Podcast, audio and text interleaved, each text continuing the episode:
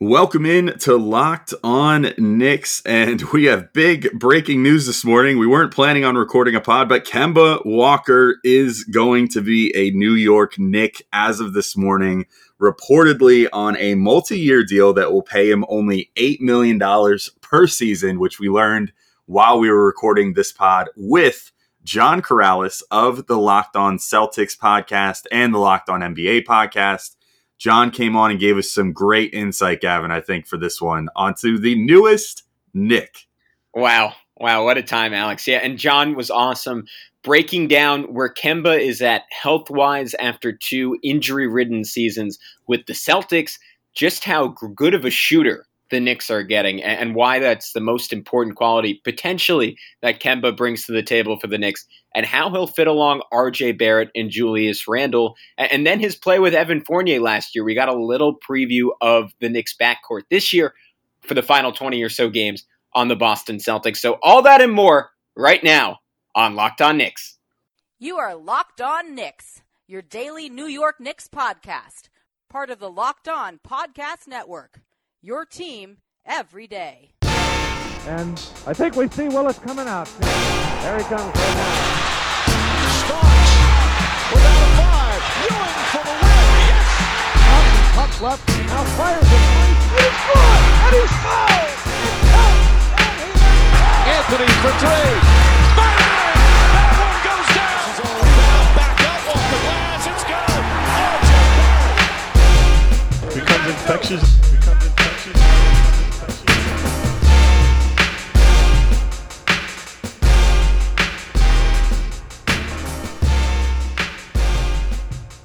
All right, welcome in to Locked On Knicks. Today's episode is brought to you by Rock Auto. Amazing selection, reliably low prices, all the parts your car will ever need. Visit rockauto.com and tell them Locked On sent you. I'm Alex Wolf. I'm editor in chief of Knicks site, The Strickland, which you can find at thestrick.land. He is Gavin Shaw, your favorite play by play man out there. And we are joined today by John Karalis the host of Locked On Celtics.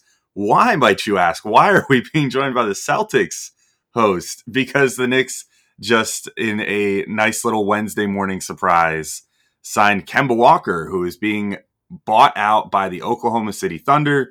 Terms haven't been disclosed yet, but given the fact that he just got, I don't know, I think he got about 70 million roughly plopped in his lap this morning. The Knicks are probably getting him for a minimum or something close to that. Uh, so, John, welcome in. How you doing? Uh, thanks for coming on on such short notice. And uh, how, how are you doing overall? How's free agency training? um, I'll tell you when free agency starts for the Boston Celtics. Apparently, uh, Brad Stevens actually thought that the negotiation period is a real negotiation period. He forgot how to tamper, and so the Celtics still haven't signed anybody yet. So he right now, Celtics guy. He's he's a very wholesome guy from, from the things. So. Quite wholesome. Quite wholesome. It's like cheating. Not me. What? I refuse. I refuse to operate by anything but the letter of the law. So I, I, guess I'll get us oh, started guys, here, guys. Quickly, um, apparently the the deal is worth roughly eight million in average annual value, according to Jake Fisher, which also implies that it's more than one year. Oh, I mean, if they sign him for multiple years for eight million dollars a year, that's insane. Uh, so that's awesome. Okay, cool. Well, uh, breaking news live on the on the the pod here. Um, well, John, our let's talk about the Knicks' new, extremely inexpensive veteran point guard here. Um, I, I think there was a lot of talk about Kemba being sort of washed at this point. Um, you know, and there was part of it was injuries, part of it was performance. I guess you know, like it, there has been a, a drop off in some ways in performance for him in the last few years. Um, he's not drawing quite as many free throws. Like he drew three and a half this past year. Uh, previously, you know, his high for his career, like at the end of his Charlotte run, was five and a half per game, and he had done that for a couple years. Uh, his three point percentage went down a little bit, although the volume is still there. And you know, honestly, all told, he did still he still scored almost 20 points per game this past year, so it's not like he was a slouch or anything. Um, what's your take on his game? Do you think that he really just needs to get healthy? And then some of that like uh, you know i think some of the complaints around him were that some of the burst was gone and he didn't quite have that explosion that he used to have. Like uh, what's your overall take on on kemba's game right now yeah, I think some of that is true. I don't think he's washed. I think that's. I think he's got plenty of basketball left in him. It just needs to be managed properly. Uh, the the knee issue is is a real concern, and it kept him from playing in back to backs all this past season. Uh, I, I think the number one thing with Kemba is it's about managing the pain, making sure that he's able to keep that knee strong and not overdoing it. It's it's very important that he is within whatever parameters he and the training staff set. If whatever it is that works, he has to stay within those. And if you try to push him, let, us just say the the parameters are 32 minutes per game and no back to backs. If you try to push him out to 38 minutes a game in the playoffs or 40 minutes a game in the playoffs, you really run the risk of something going wrong. Uh, it, it's it's akin to driving a car just that little bit too fast when it starts to shake, and and you really are asking for trouble. But if you play within the parameters, he can be pretty good. I mean, he he still had some some pretty good games at the end of the season. Uh, I'm just looking at his game log. You know, he, he had a 36 point game at at the very end. He had actually one, two, three, four 30 point games in the last seven uh, or last six games of last regular season. So he's he's capable of of dropping some points. He's still obviously a defensive liability. He's still small. The burst is not what it used to be for sure. Um, but I think some of what we saw over the past couple years in Boston also is part of the you know, pandemic, the knee, the inability to to fully rehab the way he was supposed to. I think the short turnaround kind of screwed him because he he spent the first part of the season trying to build back up to a certain point where it was supposed to be part of his offseason regimen. And instead of coming back in January, he came back in December, and it just it hurt. It hurt the fit at the in Boston in his his final season there. Jaylen Brown was uh, coming up and, and he, he turned into an all star. But all of a sudden, the fit that Kemba had with the Celtics when he first joined a couple seasons ago had changed, and he was asked to do asked to do a lot more spotting up and try to fit fit with two guys that were clearly better than they used to be. So I think there's a useful player in there. I think there's a good player in there. I think eight million is about right for what Kemba Walker can give you. If you expect too much, then you're gonna get you're gonna get burned. I think that's sort of the beauty of what the Knicks have done here. And look, there's still a scenario where this goes disastrously wrong but in, in a very weird sense, two uh, former uh, near near best in the league in the case of Derrick Rose, the best in the league point guards that are oft injured at this point in their career are better than one, which is a sentence I never thought I'd say. But I, I really, I genuinely believe it. I, I, think they can balance each other out. And, and to your point on the parameters, John, they can keep each other within those parameters. And the Knicks had a distinct belief that Derrick Rose was at his best playing 20 to 30 minutes a night they stretched that towards the end of the regular season. They certainly pushed it throughout the playoffs.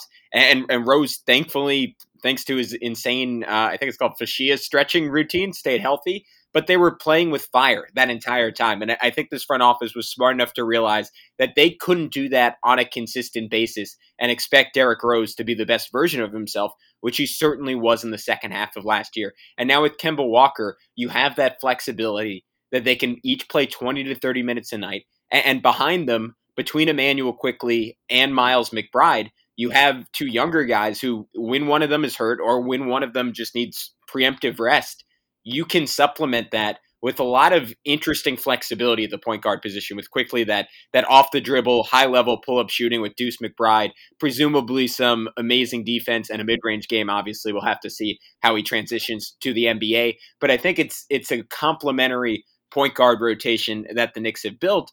And, and to me, the most significant factor in, in signing Kemba Walker, e- even though the, the signature ability of his career that has defined all of his immense success in Charlotte and, and then in Boston is that incredible handle, that, that ability to beat anyone off dribble and get to the basket. But the the underrated story, I think, of his ten years in the league now is his, how he changed as a three point shooter coming into the NBA, shooting 30.5% on 3.4 attempts per game as a rookie, and, and turning into a guy his first year on the Celtics, eight and a half attempts per game, 38% from distance. He's had years where he's shot right around 40. Um, legitimately one of the better high volume three point shooters in basketball. And, and Derrick Rose, interestingly enough, he pulled that same trick with the Knicks last year, not quite to the same extent, but he turned himself into a high level three point shooter. But he hadn't done that his entire career. And to me, at least, my big concern when the Knicks um, gave him $42 million, or, or at least two years of that guaranteed, it felt as if that was unsustainable. It felt like a flash in the pan. And, and, the Knicks, we saw it all of last season. They were infinitely better when Immanuel Quickley was playing point guard relative to someone like Elfrid Payton because he could space the floor. And it turned the Knicks into a dramatically different team that was somewhere around 20 points per possession, per 100 possessions better when Elfrid Payton was not on the court. So the Knicks desperately, desperately needed that shooting. And when Derrick Rose was off, or, or excuse me, when Derrick Rose was on, if he couldn't sustain that, I don't know what the Knicks were going to do this year. And, and to me, Kemba Walker really, really supplies that. But that was a long winded way of asking you, John. What did you think of Kemba as a shooter? Because I know, obviously, to some extent, it, it is contingent on his ability to get to the basket, that he can get into those shots because he is a smaller guy. And if he loses a step, all of a sudden you can press up on him that much more. And, it, and it's a higher degree of difficulty to be that star shooter that he has been over the last couple of years in the NBA. Uh, I think the one thing about Kemba Walker's shooting has been that he is um, a streaky shooter, and and you have to prepare for that. That he might go four of ten, but it'll start as zero of six, and then four for four, you know, or it might start four for four and then zero for his next six.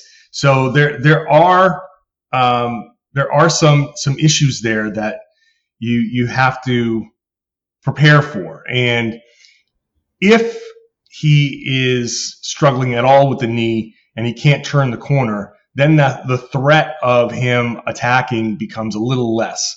So um, what when when he's at his best, he's he's pulling up. like he's he's just the master of the pull up jumper.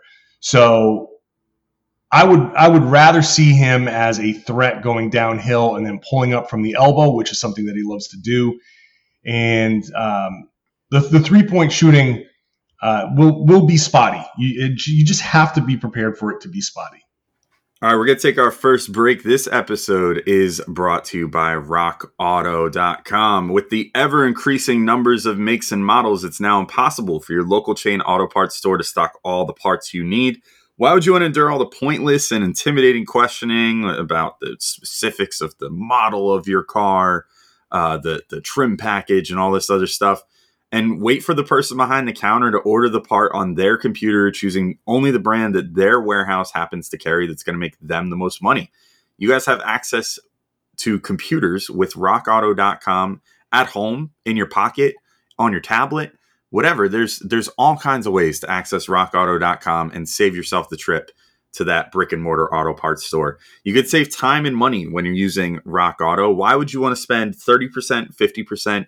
Or even 100% more for the same parts from a chain store or car dealership when you could go to Rock Auto. For example, you could get a Honda Odyssey fuel pump for $353 from a chain store, just $216 from rockauto.com.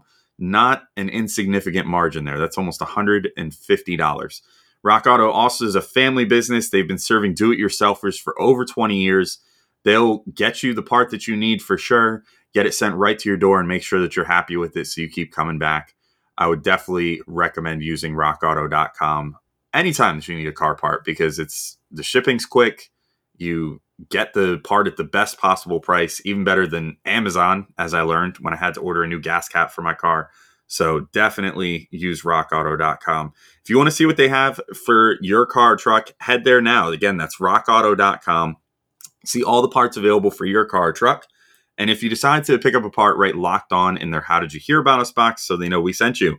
Amazing selection, reliably low prices, all the parts your car will ever need. RockAuto.com. So this uh, this might be a, a, slightly different direction, but it's the Knicks have, as it turned out, uh, signed two guys that were Boston Celtics last year.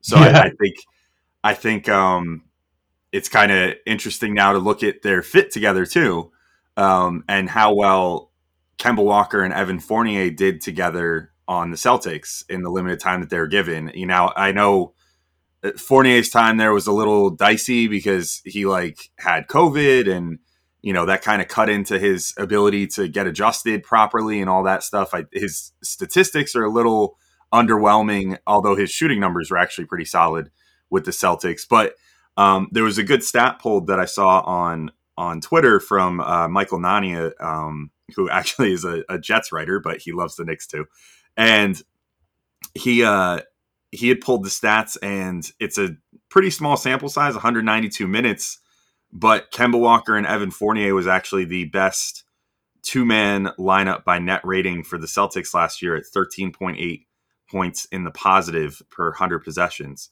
Um, did that bear itself out at all to you? Like, what was what was the fit like between Fournier and Kemba? Uh, you know, for the Celtics after Fournier arrived, and you know, do you think that that's it? Just in your, I guess, you know, outside opinion, do you think that these two are going to be a pretty good fit on the Knicks with RJ Barrett, Julius Randle, and presumably Mitchell Robinson or possibly Nerlens Noel.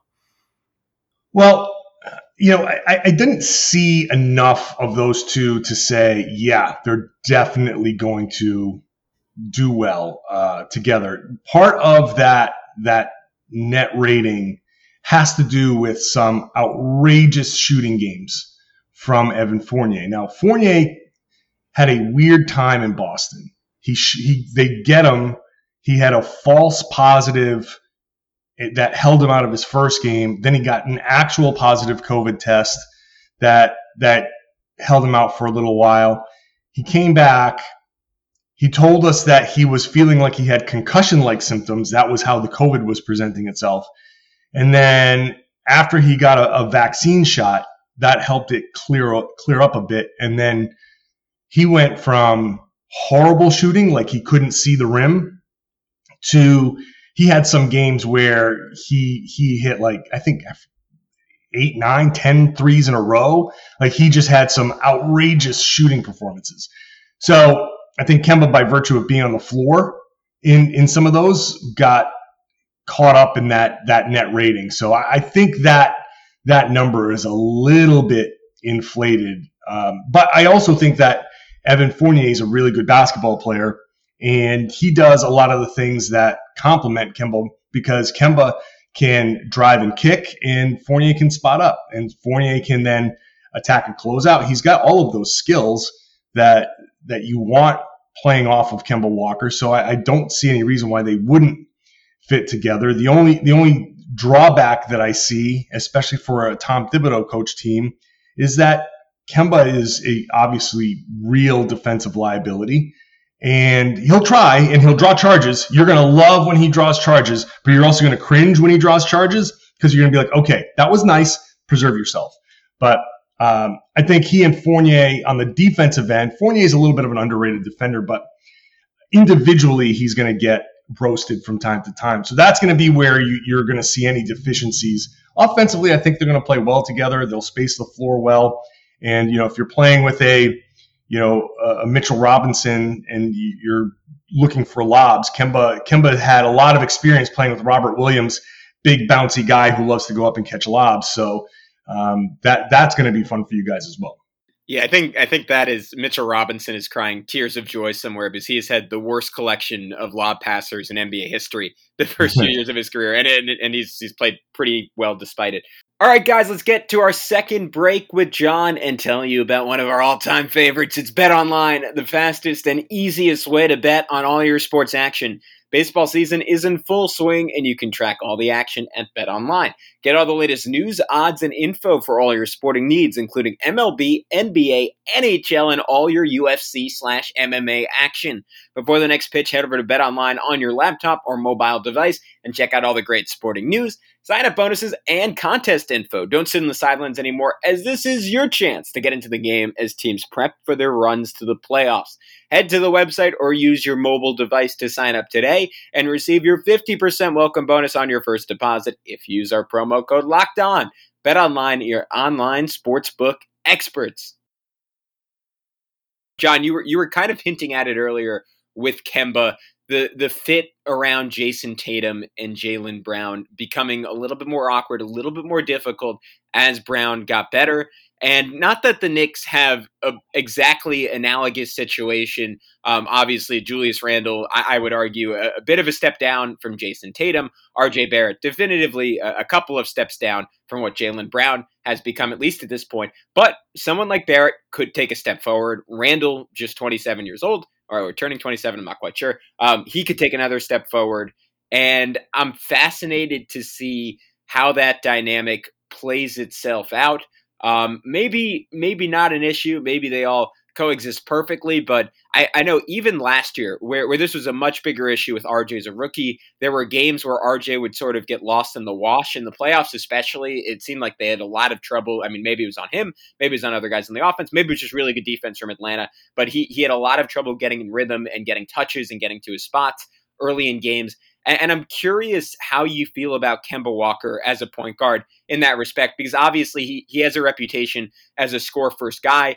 He's not really that Chris Paul esque game manager, get everyone involved, get everyone their shots, then get into the flow of his offense. But at the same time, at, at least as far as I've watched him, never a particularly selfish dude, obviously an incredible teammate in all off the court situations. What's your read on what he could do for someone like RJ Barrett and, and kind of like limit or exaggerate parts of his game depending on what other guys on the court need? Yeah, I, I think it's a different situation for him going into New York because he knows what he's getting into. Uh, the the situation in Boston was was a little more difficult for him again because when he when he came to Boston, that was a quick pivot from the Kyrie Kyrie Irving departure. Jayson Tatum had not quite yet ascended. Jaylen Brown certainly had not ascended. So he came to Boston thinking, I'm going to do what I'm doing in Charlotte. I'm the man, very clearly the man. He was the leader trying to help lead this team uh, and and take them to that next that next step, a, a recovery after Kyrie and even Al Horford leaving. So he was a breath of fresh air, first of all. He certainly was very uh, a very good teammate, very good with the media, very good with everything. Like he just embraced everything. He is uh, just a joy to have around. Like he's he's the exact type of person that you want on every on every basketball team. He's he's not going to rock the boat at all. So I think the difference in New York is he knows that he's at a different stage in his career. When he got to Boston, obviously the knee stuff was was problematic, but nothing too too serious. Uh, then it got really bad after that All Star game. Then going to New York, he's he's aware of the limitations. He's aware of who's on the team. He's aware of kind of like is is he the starting point guard? Is he the sixth? Whatever their their plan for him is they're going to have that all hashed out at the beginning. And you're right, he's very unselfish. He's not going to try to do something that hurts other players. Now, he is also a score first guy, yes, and he's going to have to look for his shot in, in stretches. That's how he gets into the flow of the game. That's how he feels the rhythm of the game. So don't be surprised if he starts looking for his offense early, but that that's okay uh, he's capable of a 10, 12 point quarter, no problem still. And once that happens, then he can be the threat to to pass. He can be the guy that's more of a facilitator. Uh, you kind of need him to be that offensive threat for everything else to go well. So that's going to take some more adjustment, I think, from the other guys than than from Kemba. I think Kemba can adjust his game to to look for his teammates a little bit more, uh, maybe look for them a little bit more than he has. And if anything, the the end of his time in Boston, when all of a sudden Jayson Tatum has become an All NBA level guy and Jaylen Brown has become an All Star level guy, him trying to figure out how to play with them is actually the nice kind of precursor to slide him into this this role with the Knicks. He's already started to make that transition in Boston, and I saw it start to sort of work.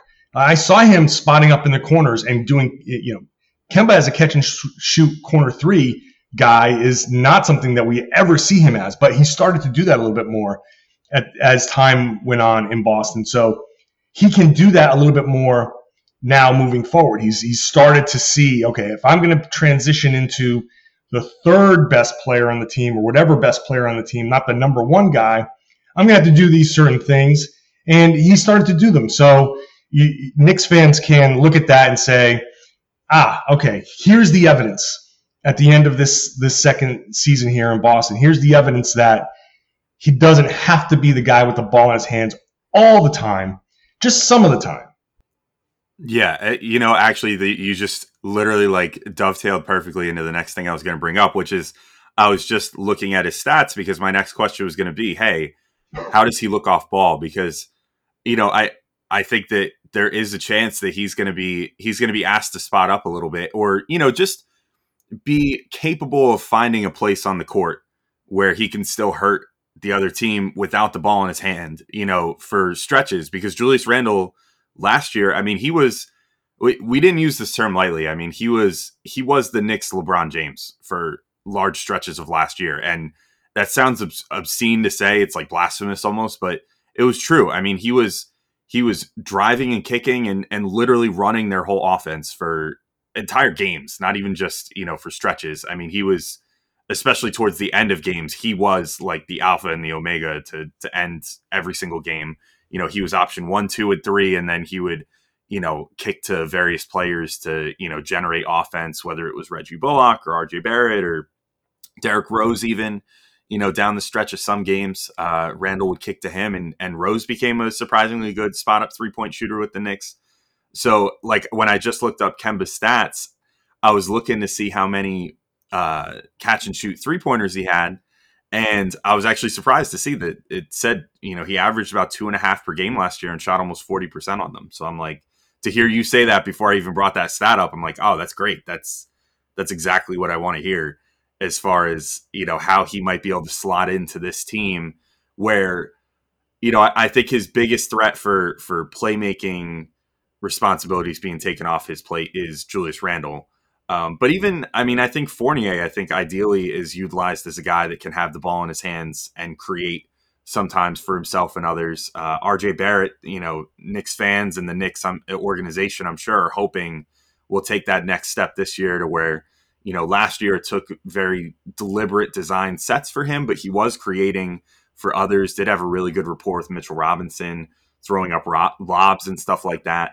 Um, you know, and this year, hopefully, if he improves his handle a little bit and that sort of thing, he might be able to start creating from a standstill a little more. We we saw him in international play starting to kind of bust out a step back three out of his arsenal. So um, there's a lot of potential for a a Knicks lineup now that has four guys that can credibly handle the ball, but that also means that they'll need four guys that can credibly find their spots without the ball in their hands too when one of the other guys starts to cook and you know they need to kind of find their place. So it's good to hear that Kemba's sort of made that transition in many ways. Um, since that as I said since that did sort of take the you know right at the end of your last thread there sort of took the thread for this question for me I I'm actually I'm gonna ask this because I'm curious and maybe some of our listeners might tune out at this point but what it, what do you think the goal is for the Celtics during this the rest of this offseason because I, you know I'm I, I, when we brought up at the beginning you know that Stevens hasn't done anything yet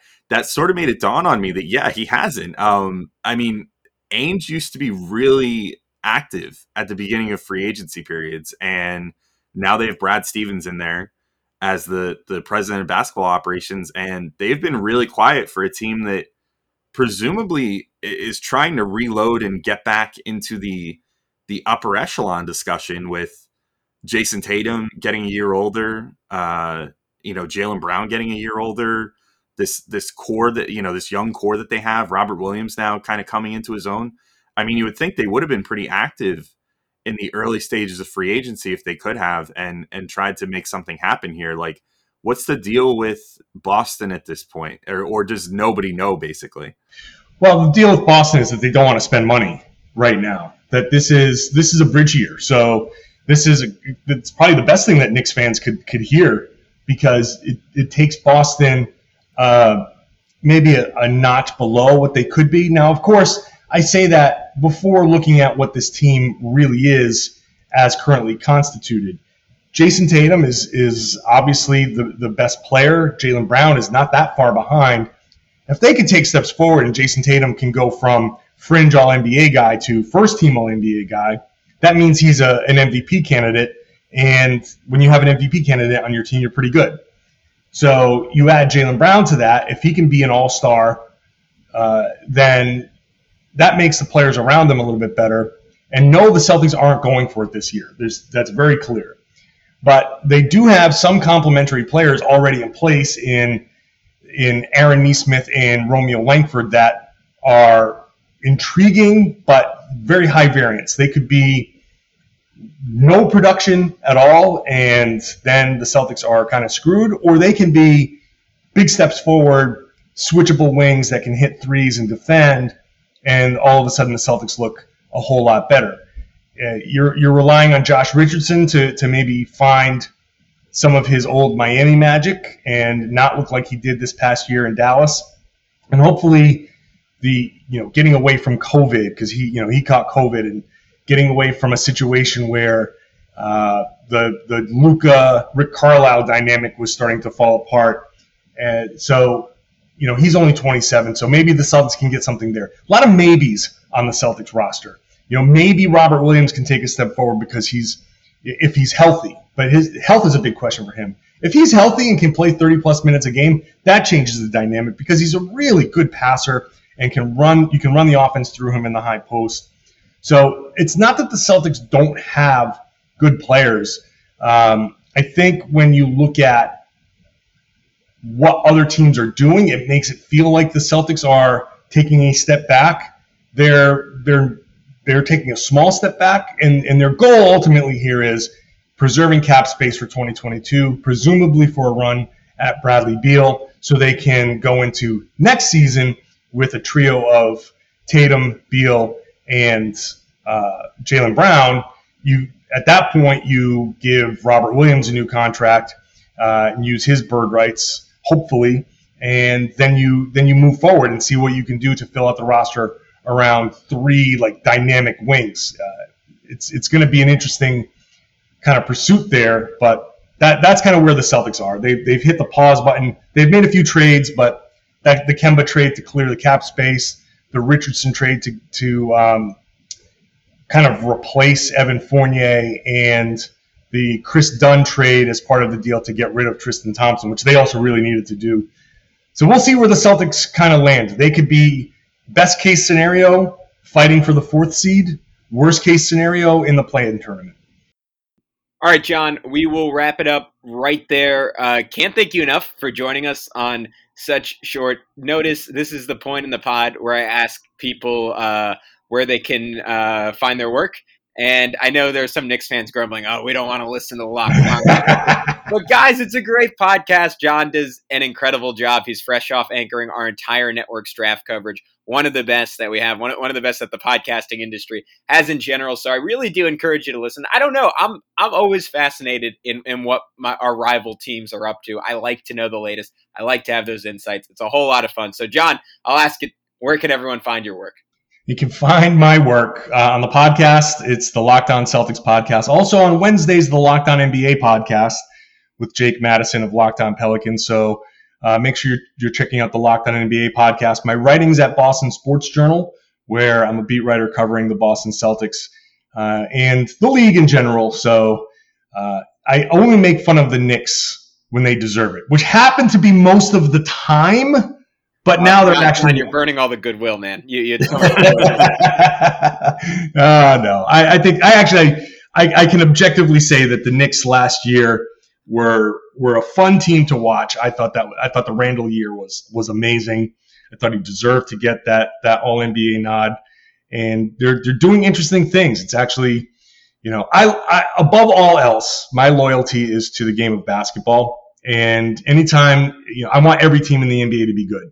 And then let's see where the chips fall. So, you know, kudos to the Knicks. You're, you're doing good things. Now, as long as, here, I'll, I'll, I'll end with this. I think this will endear me to Knicks fans.